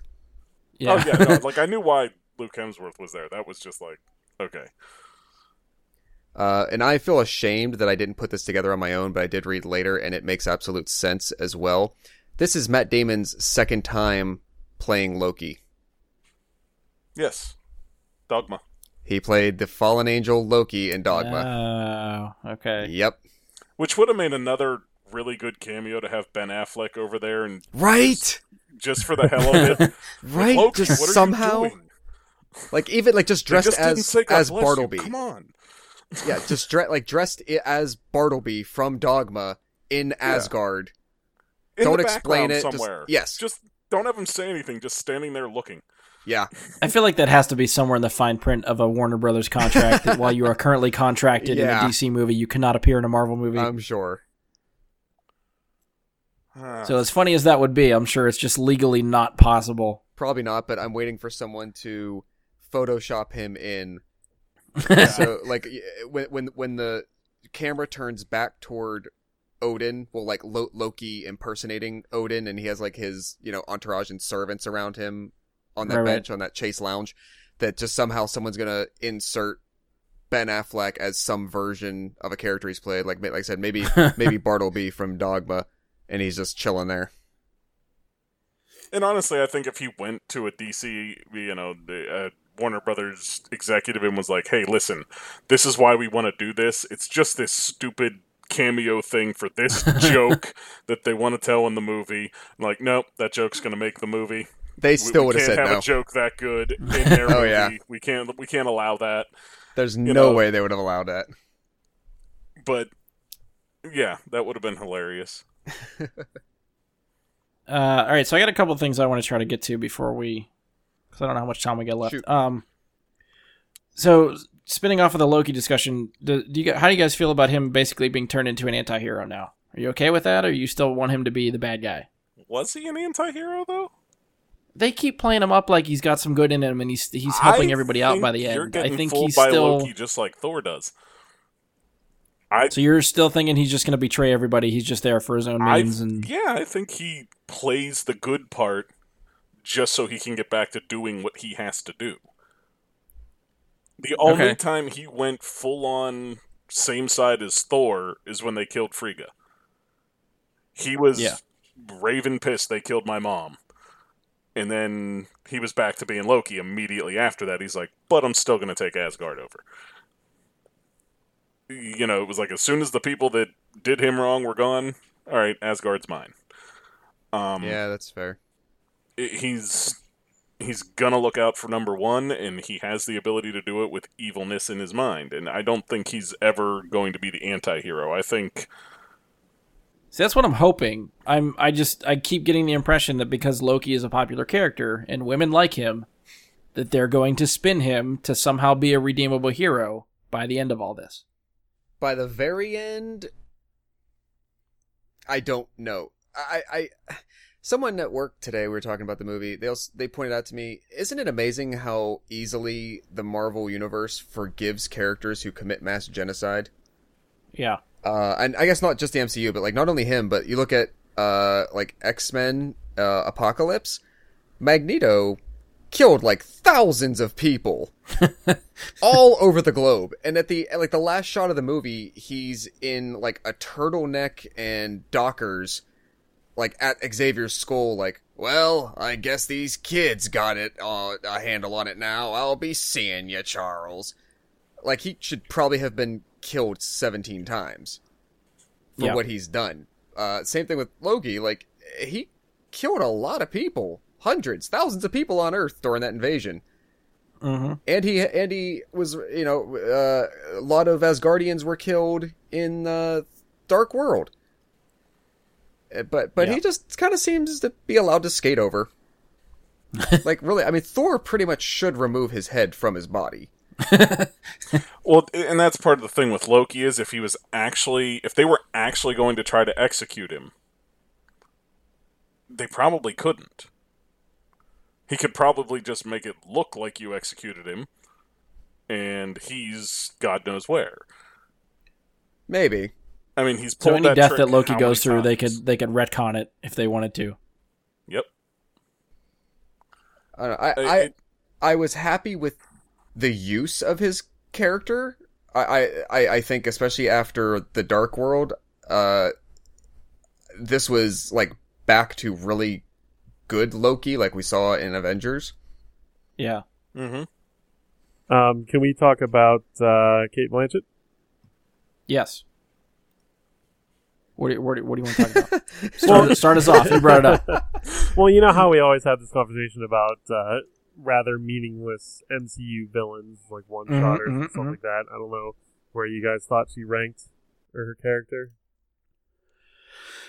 Definitely better. As far as Thor villains, I mean, she's behind Loki. If you compare between, you know, the the Thor, the three Thor movies, Malekith's still the most pointless Marvel villain ever, not just in a Thor movie. Um, but yeah, I definitely think Hela's up there. They they kind I of think, fleshed think, her out a lot better than they did a lot of the other M C U villains, yeah. in my opinion. And they established her very quickly as being a badass, mm-hmm. and that helps too. Well, yeah, like within what. ten seconds of seeing her on screen, she destroys Mjolnir, so you're like, holy fuck. Right. Yeah. So, yeah, that already set the stage for her. But, yeah, I think she did a really good job. I think, yeah, I think they did flesh her out well enough that I think she's she's top tier one of the Marvel villains for me. I also wouldn't hold your breath on her coming back. Um, That was going to be one of my other questions, if we think she's actually gone. It, it, it being Hela and who she is, um... I'm not sure that Surtur could actually kill her. Plus, um, I don't think we see like her body be disintegrated or anything like that. No, I feel like just she see just kind sword. of falls. Yeah, you just see the sword impale her, supposedly, and that would drive her back down to basically where she was before, which is hell. Yeah. Um, it, which she was reigning over while she was there, waiting for Odin to die. Um. So. Yeah, I wouldn't put it past them to have her back at some point. Um, perhaps even in a significant role, if they were to choose it. Uh, yeah, that was sort of my big theory of this whole thing. I thought they'd established that better, and I'm, Mike, if I'm thinking the same thing you are, that Thanos is trying to impress Marvel's version of death, which in the Marvel Universe is a female character. Hela continually says she is the goddess of death. Yeah. To me, that's a logical connection, and I think it would help Infinity War if Thanos is actually if that's part of Thanos' motivation. When you get to Infinity War, instead of introducing just a new character that's supposed to be the embodiment of death, and you're like, "Who the fuck is this?" If Hela shows up and he's like bowing to her and trying to woo her, now you have this connection to that character that you've already seen her in a movie before, and I think that would lend a lot more to the story and Thanos' motivations. But right. nothing in this movie, to me, I feel like hints at that. No, I well, don't feel like they hinted I, her I, in that way. Thought that it could have been a hint when she's called the uh, Gauntlet fake that she did have dealings with Thanos before because she knew that Thanos had the. Oh, uh, uh, that's a good call. Yeah, had the had the uh, actual Gauntlet. Yeah. Okay, I could see that. Not to mention how much Cate Blanchett could help Infinity War just be by being Cate Blanchett. Yeah. Oh man, she. I thought she kicked the shit out of that movie. That role. Uh, one thing, part of her entrance, I think, that still bugs me, uh, when she comes up the Bifrost and finally gets to Asgard, and how she takes out the Warriors three without, like, so much as a wink. Those characters, I felt like, deserved so much more than what they got there. I think Zach Levi's Fandral doesn't even say a, a line of dialogue. He yells at her and runs, and then he's out. Does he? I don't even remember that, to be honest. It happens so quickly, and yeah, she's there for two seconds, and then there's like six knives in both of them, and then they're mm-hmm. dead. At least they gave the other guy, like, at least some fight scene to have. Why could they have just done that with all three of them? She ultimately... That's what I was thinking. She yeah. ultimately prevails, had... but they they all, at least the three of them, if they were going to be there, at, at least get to go down that way. Like, how much screen time would it have given the movie? An extra five minutes if you just choreograph a fight scene with all of them taking her out. And if they get some sort of extended fight sequence trying to defeat her and then ultimately failing, that just makes her look like more of a badass yes. than just surprising everyone and killing them. Yes. Right. So Fandral and Volstagg could have just been any Asgardian just sitting there in the Bifrost getting stabbed, and then she moves on to fight Hodor with the two of them in an army of Asgardians behind her. Like, that could have been a badass fucking fight sequence. Yep. So where was, Not to my, mention, my Lady Sif is gone, yeah. and no one fucking mentions her at yeah, all. That's, I was going to ask what I was where Lady say. Sif was. well, it, like, it, they're just ignoring that altogether. They couldn't get Jamie Alexander back for the movie, so they're just like, eh, just ignore it. I mean, the only good thing about that is if they want to bring Sif back, they can, because she's never in this movie. Yeah, it's not so mentioned. So we have to assume she lived on. somewhere. And she's had dealings with Agents of S H I E L D on Earth before. Mm-hmm. Correct, yes. So, I mean, she could have been on Earth doing some Agents of S H I E L D type thing.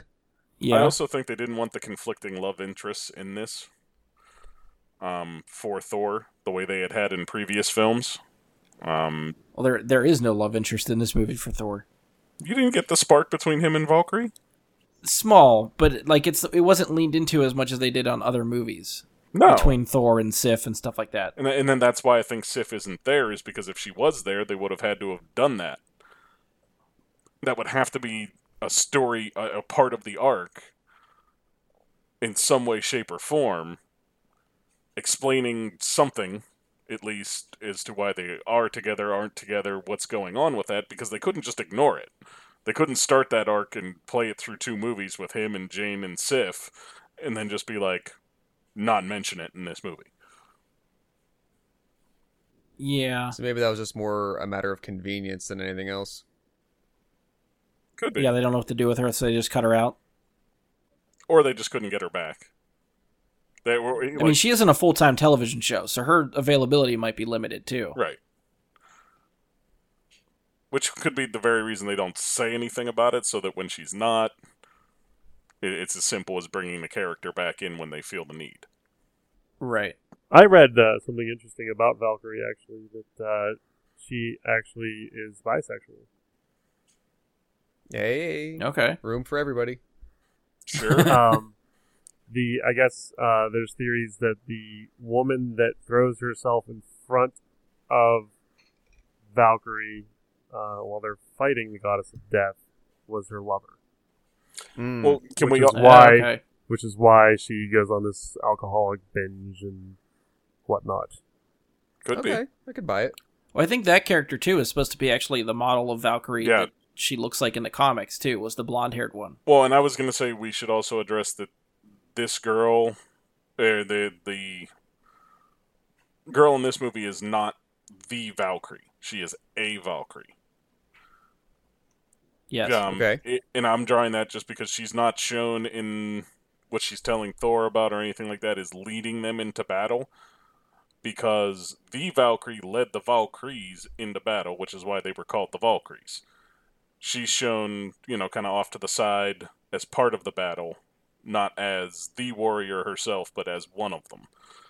Mm-hmm. So I don't think that what we've seen... Uh, in that character is the Valkyrie, but I do think what you're saying is they showed a model of sorts of what the Valkyrie is supposed to look like right. in that scene, and so perhaps the Valkyrie is dead and the Valkyries themselves are dead but for her, and she's the last existing one. So does she have a name other than they call her Valkyrie? And, uh, I don't even think he specifically calls her Valkyrie in this movie. Scrapper two thirty-nine, or what the fuck did they call her? yeah. You're my favorite killer. What? um, talking about the Valkyrie just reminded me of something that I felt like I was getting waiting for a payoff for that never happened. Um, so later in the movie, when Hulk becomes Bruce Banner, and Banner and Valkyrie keep crossing paths, and they keep looking at each other like, I know you. And they're sort of like playfully, almost like flirting, I feel like. Prior to that, you're seeing Valkyrie, again, sort of have that same attitude with Hulk. I started putting pieces together thinking like Valkyrie and Hulk like got it on. And then when Banner changed, that was why they sort of knew each other, because like they hooked up. And I was waiting for the for the revelation of like, oh, you're the big green monster I had sex with, but it never came. I'm not, granted she's Asgardian, but I'm not sure I want to consider the mechanics of that. Yeah, the, yeah, the way that works, I didn't know, but I just figured it might be a joke that would pay off later. I just felt like they were setting the stage for that, and it never happened. Gotcha. I, I, I thought it was just more that she could sense there's something familiar about Banner, and he obviously has, like, distant back-of-the-mind memories of her, uh, you know, mm-hmm. from being the Hulk, but she obviously she didn't put the two together till the end. Oh, springboarding into that, how awesome was that moment where he jumps out of the plane and just splatters on the Rainbow Bridge? Oh. Like a crash test dummy. I love that. Yeah. He's like, oh, the Hulk will save me before I land. Nope. Now, it looked like, to me, Banner was just fucking dead. Yeah. Yeah. Like, his eyes almost look like they're rolled back in the back of his head. His neck looks like it's bent in a really awkward direction. Which sort of springs off this. So Banner sets the stage earlier in the movie. If I change again, I might not change back. Do we think Banner is stuck as the Hulk? I think they're going to use that, yeah. So it'll be... I, I, uh, it could. I think, I think Mark Ruffalo is too good at this job that, honestly, I don't... I don't want to see him as the Hulk the whole time, and not for the like existential struggle of him not wanting to be the Hulk. Um, I just think he is fun to watch on screen, and he's fun to watch as Bruce Banner. Yeah. Well, I'll give you a for instance on how that could play out if they gave Hulk a solo movie, like a Planet Hulk or World War Hulk movie. Okay. Um, in that, in several comics, you'll actually see Banner in his own mind. Yeah, I mean, you, you'll get, like, mental images within the Hulk where he's battling it out with Banner for control. So you oh, could okay, still okay. get plenty of screen time for Mark Ruffalo and have Hulk still stuck as Hulk. Okay. I don't... Eh, I mean, just as a, as a viewer, I don't know if I would enjoy that as much as watching him, you know, in the world that everyone else is and interacting with those characters. But as a way of, of getting him in there, yeah, I could see that. See, I don't think we're ever going to get a Hulk solo movie. At, at least not anytime soon, because I think the rights are still tied up with Universal in some way. Yeah. So they're they're somehow allowed to put him in, in ensemble movies, but solo Hulk movies can't be made. Yeah, which is a damn shame, because I, I would really enjoy that. And, you know, it'll really upset me. I mean, it won't upset me if this twentieth Century Fox thing happens. Yeah. But it'll upset me at least a little that Old Man Logan in the movie for that happens just before this, when we could have had the Hulk properly in there as a villain.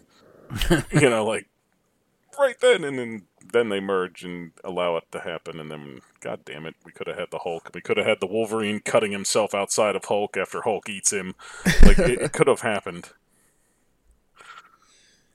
Yeah, I'm sure all the if that deal goes down, I'm sure all the X-Men are recast, so you'll be getting all new versions of everybody if that ever happens. Wishful thinking, we'll see. Uh, the the last individual piece that I think of that uh, hasn't been brought up yet, I enjoyed the heck out of Karl Urban as Scourge. Karl Urban's a good actor. Mm-hmm. Yeah, he really is. I, I never I, really noticed that before, but he is.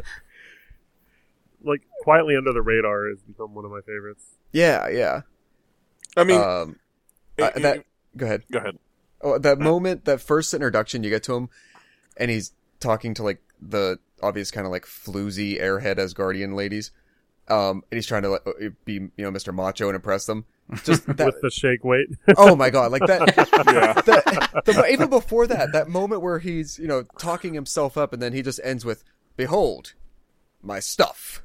Yeah, yeah, it's a pile of junk. Pile of junk with a with a freaking scooter there. Oh my god, I died. Yeah, there's like a moped or something yeah, sitting there. Yeah. I loved it. Like, well, ladies, of all the things I could tell you, look, stuff. And that moment when the dragon's head gets cut off and just oh, slides oh, slowly through the floor, great. That was great too. Or when Thor uses the hammer to just fly right across the Bifrost, and Scourge is like, oh, damn it, and he just starts like running along. You had one job. Yes, yes. And he redeems himself at the end too. Which I, I wasn't sure if they'd go that route, because I always thought Scourge in the comics was just an evil dude. But I, I liked the kind of twist that they gave him in the movie. I'm mm-hmm. sad that he's... Honestly, I am. I'm kind of sad that he's a one and done. I would have enjoyed seeing him more. Yeah. I agree. Can, can we also talk about Gorilla Heimdall? I mean, that was kind of awesome. We, you know, like... Yeah. He's leading like a little insurgency there in a lot of ways. He must have had enough pamphlets. Yeah, exactly. I just thought it was an interesting take. Yeah. And I was kind of confused as to why Heimdall would grow braids, but um, just because like he's, a, he's you're always assuming he's bald before because the helmet. And, you know, when he takes it off, I believe... I can't remember whether or not he actually had hair in the previous ones. I think I'm pretty time, sure he was bald. I think the time, only time you see him without the helmet is in Age of Ultron. In the dream. In the dream. Mm-hmm. And, and I think it's just like his like typical like Idris Elba kind of short-cropped black hair. Yeah, that sounds familiar. Yeah. But, I mean, if you, if you think about it, most Asgardians have medium to long... Oh, hair. Yeah. It, it just, I don't know. Didn't look like that hairstyle would fit under his usual helmet. Well, he just felt so free not wearing the helmet. He's like, I'm growing it out. Yeah, maybe he didn't. To do it. Since he wasn't the Watcher anymore, maybe he didn't think he needed it. Uh, one character I think we've talked about briefly, but didn't really talk about how she did as the character, is Valkyrie. Mm-hmm. What did you guys think of uh, Tessa Thompson? I thought she was badass. Yeah. Especially her intro, which you fell off the gangway. Yeah. Yeah, she had some pretty good comedic timing, too. She did, yeah. Yeah, they, they all kind of worked well together. The three of them with, with Hulk and... Oh, yeah, that, that awesome superhero group, the Revengers. Yeah. yeah. it, it, it worked well. Um, and... I didn't feel like she missed any beats anywhere at all.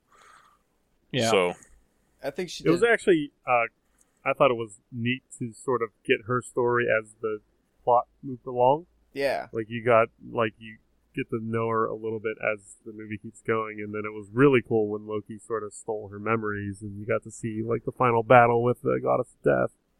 Yeah. I thought that was very cool. Mm-hmm. I liked that she had the mixture of a vulnerable person and a warrior. Mm-hmm. And I mean, she, she, she had an arc. She wasn't, in my opinion, she was not one dimensional. So yeah. No, would it be safe to say that we will see her in Infinity Wars? I believe she is definitely on the cast list, at least on cool. IMDb. Yeah, I was gonna say, I guess it depends cool, the cool. outcome of all those people on the ship yeah. whenever they presumably get attacked. Yeah, that's because we'll see who gets scattered where and who who I guess doesn't bite it there. Yeah, that that's why I'm questionable. Other than that, I would say you're, you'll see her. I don't think she'll play a major part. I think she'll be, you know, outshined in that movie because you're going to have, you know, Robert Downey Junior and Chris Evans, all that. I don't think you're going to see much of her, but I think she'll be there. Yeah. Yeah, she's she's still in the rumored status for Infinity War on IMDb, at least. Okay. Speaking of other people that she might run into in Infinity War, uh, Doctor Strange Oh, that was some of the funniest shit in, in this movie. I think that part with Loki had the, one of the biggest laugh out loud moments, I think, in the theaters that I'd seen this movie in, where he, like, Doctor Strange brings him back and he just says, I've been falling for thirty minutes. Yeah. Or Loki tries to come at Doctor Strange and Doctor Strange just kind of yeah. shrugs him off like, yeah, bye. That's a showdown I want to see happen again. Yeah. Yeah. Because you didn't even get, like, the mo- like an inclination that uh, Loki... Like, Loki didn't know what he was dealing with. So he didn't even yeah. have a moment to be like, oh, I will parlay him with my trickery as well. Right. And I do, I did like the whole that whole time with Doctor Strange when Thor's holding the umbrella and you can hear the sound effects of Mjolnir. Yeah. Mm-hmm. I thought that was really well done. I was... Yeah, the, to some the, degree, uh, sorcerers... Sorry, go ahead. The, the sorcerers in uh, Asgard must be much worse than Doctor Strange. Because yeah. they're both like, oh, it's a sorcerer. And then he's doing all this cool stuff, and they're both like, what the fuck? And not to mention, how much do you want that refilling beer ability? I mean, that, that oh my was, God, please. Like, like, it's just like, you, you right drink now, it down, please. You set it down, and it refills before you finish the glass. Oh my God. I'm just going to say that appeared in Harry Potter first. It wasn't in the movie, but it was definitely in the sixth book. Yeah. Oh, oh, what, you're going to say that, like, with some reservation? Like, well, maybe, but... Like, I, I, I feel like it was not you're a big, find there. giant mug that, you know, like, refilled as you're chugging it. I feel like in the Harry Potter, it, it was empty and then it refilled. Yeah, but that's what Thor did. It didn't infinitely stay full no matter how much he drank. He emptied it, and then it refilled. Okay. That's exactly what happened. I, if you're curious, you can always watch that scene again on the uh, end credit scene of Doctor, Doctor Strange. Strange yeah. um, okay. Because it's literally the same scene. It's just extended a little bit in the movie, yeah. but it's the same cut thing that you see at the end of Doctor Strange. Yeah. Were you guys... Uh, w- was Doctor Strange used about to the degree that you thought he would be, or more or less? Same degree. I expected that in the third act and not in the first act. Mm, okay. So I think I expected it, well, because I didn't really know, obviously, yeah, like that tag scene from Doctor Strange, they already give you the context that he's talking to Thor about finding Loki in relation to Odin. So right. I thought all that was going to be get dragged out into the third act. Like the more of the Thor traveling around and all that stuff was going to be the first two thirds to... I just, I saw that in my mind as being a bookend to the movie. Okay. Is them coming back to Earth and finding Odin and somehow Loki got loose and all that stuff. I thought there's going to be more of a build up to that. Uh, yeah, I don't, I don't think I perceived, like even from some of the previews, but I don't think I perceived Loki as playing such a central role as, as yeah. he ultimately did, which I'm happy with. I enjoyed it. Uh, but yeah, I think, yeah, same. I, I thought Doctor Strange would, I don't... I don't want to say it, it, it felt somewhat shoehorned in, because it was really, in a lot of ways, it was kind of inconsequential. Like, yes, he, sh- oh, I know where Odin is, let me open this gateway to this other point on the planet we're already on to get you to him quicker. But ultimately, it, re- like, it, it's, it's the only time so far that I really think it, like, really felt like a true cameo of any of these characters. Yeah. Um, where it didn't exactly... need to happen, and, and it really felt like, oh look, a character popped up and a thing happened. Yeah, I think it was just like, we need to get from point A to point B, how can we quickly move this along? Oh, let's just throw in Doctor Strange there. Yeah. Mm-hmm. I said it was it was fun. I'm not I'm not mad. It just it was a little less organic than the others have seemed. Yeah. Uh one other thing I want to bring up, what should we be worried about Surtur? Just hanging out now? Fully back? Is that going to be a Thor four villain if we make it that far? Because they let him loose. I feel like he can't okay. be just left to roam the galaxy. I have a few thoughts about Thor four. Um, the first thought that comes to mind, with all the Asgardians loaded onto one ship and stuck there, is Siege. Um, if you remember the Marvel comic universe um, event... It was like a five or six issue event called Siege. I remember the name. I didn't know what it was. Um, basically, the story of it's not that important, um, because it, the, the story mainly revolves around Norman Osborn as the Iron Patriot.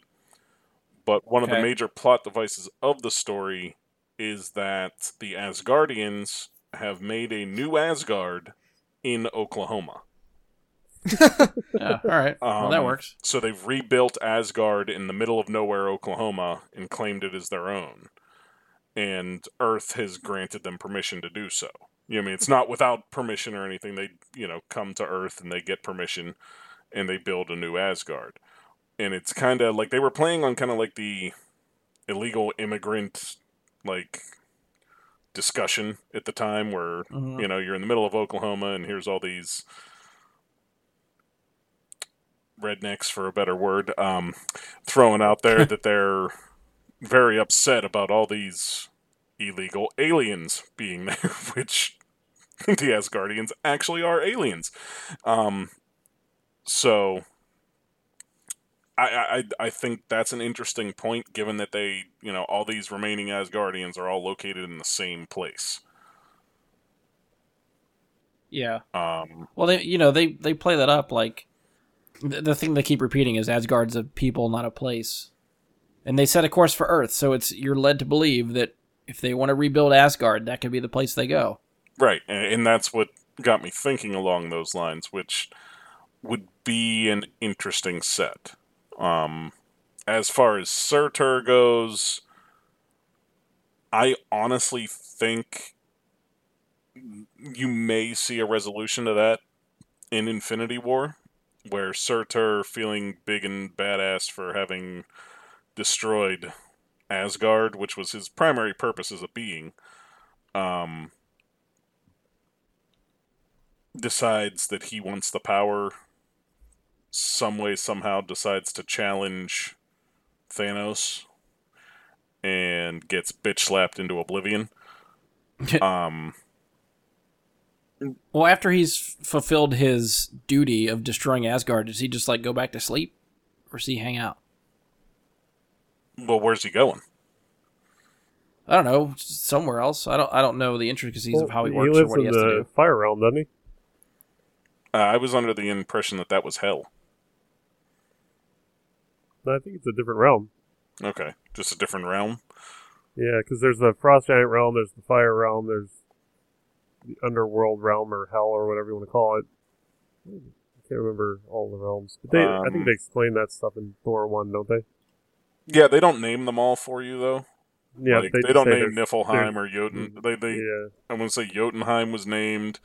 Niflheim gets named in the second one for the Dark Elves. And obviously Asgard and Midgard get named, and the others they don't really bring to light what they're called because they don't have to deal with them ever in the movies. I just didn't know what happens with Surtur. Like, he's fulfilled his job. The prophecy says destroy Asgard. He has done his job. Then what happens? Like, when, when a prophecy gets filled, does that just... I don't know. Does he just take a nap? well, th- yeah, I don't know what he's gonna do now. Like I, that I, I couldn't say. But my guess, honestly, I think here's the thing. In Infinity Gauntlet, they can end any storylines they wish to, very easily by ignoring one of the plot devices that happens in the comics. But in the comic, Thanos uses the gauntlet to kill off half the population of every being in the entire universe.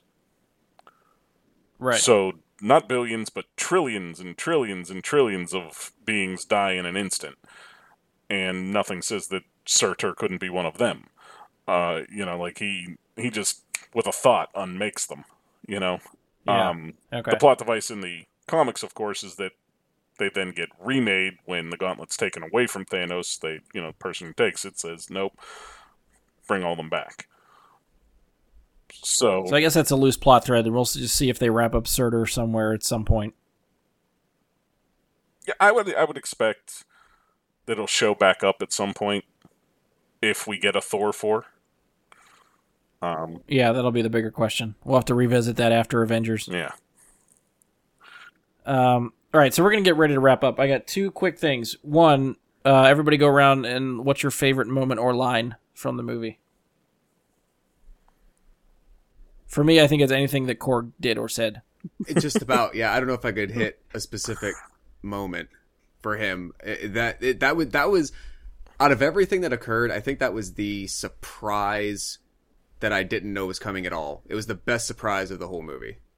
Like, I had heard, like, just pre-screenings and stuff. Everyone was talking about Korg and, like, Taika Waititi's, like, version of him and everything that he did motion capture and voice-wise for Korg.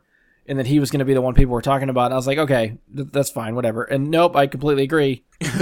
All his scenes are what I keep replaying in my head above everything else. Uh, if I had to pick out something specific aside from all of him, I think it would be the moment uh, that Jeff Goldblum has a line that says... Uh, You know, in on another world, I'd be millions of years old. But on uh, what, what what planet are they on? Sc- Sakaar. And he goes, I'd be millions of years old, but on Sakaar.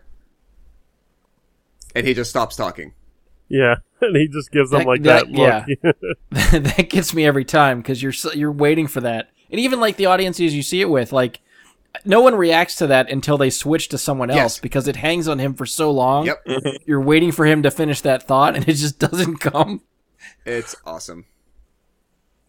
Oh, my favorite moment was probably when uh, Hulk takes Thor and just kind of does the ragdoll thing with him. And, and Loki like screams like, yes, yes, that's how it feels. That was good. Jeff- Even Loki's reaction to just seeing the Hulk for the first time and just like, I have to get off this planet. Yeah, like, oh, shit, that's the champion. Uh, Which um, I will say, I think that paid off very well because it legitimately established that, like, of all the people that he's had to deal with, Loki legitimately fears Bruce Banner as the Hulk.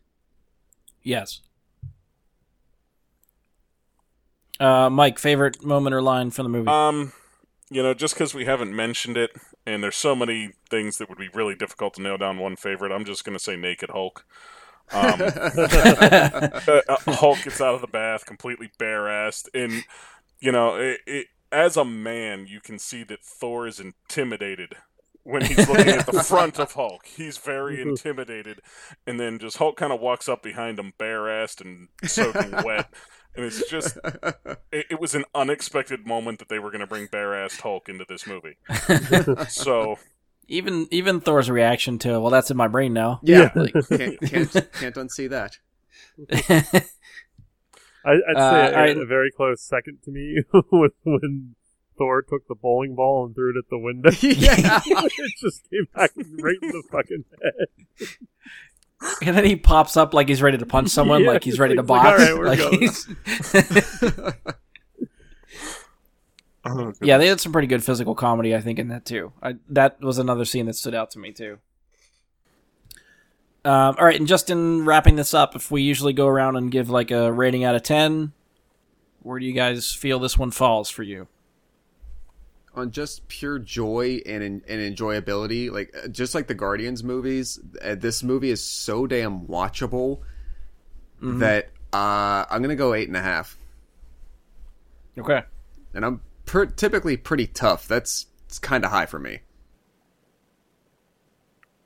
All right, Mike, Andy, um, I'd go eight, uh, eight out of ten there. Um. I agree with Josh, just entirely watchable. Um, I, you know, I'd go even higher, but I, you know, if I'm being reasonable, we're not talking about great drama or emotional cinema in here in any way. There's, I could watch the movie endlessly, but I don't feel the need to go higher than eight. Okay. Andy? Uh, I'd go nine. Want to just elaborate a little bit more? No. No, I, I I felt that it did have um, an emotional, dramatic uh, undertone to it. You don't really notice it um, watching it the first time, but the more I thought about it, and the more I dwelled on what I'd just seen a couple days later, even it just it uh, it's like, wow, that was actually a pretty. Uh, um, intricate uh, storytelling model. Okay. Uh, yeah, I think I'm I'm more in line with Andy. I think I'm going to go nine as well. Uh, it's, as Mike said, I think it's infinitely watchable. It's really fun. The Marvel movies always, I don't know, just have this sense of fun to them. That just I just want to rewatch them all the time. And the movies that stick with me after I see them, it's obviously getting a point up for me. So I'm still, I saw it twice, and I'm still, I would go back and see it again. So for me, it's it's got to be up there. I'm, th- I'm thinking nine. Um. Right, so I think that's it for us. We're going to wind it down. Uh, if you've enjoyed the show, please stop by iTunes, leave us a five-star rating and review. Be sure to share, subscribe, favorite the show, wherever you listen to us at. Uh, you can always find us on Facebook, search Bry Guy and his Super Friends, or go to facebook.com slash Bry Guy Super Friends. Uh, you can also email us at bryguysuperfriends at gmail dot com or tweet us at bgsuperfriends on Twitter. Topic suggestions, questions, uh, comments, any of that stuff, you can hit us up at any one of those avenues. And on behalf of Andy, Josh, Mike, and myself, thank you for listening, and we'll talk to you next time. Say y'all.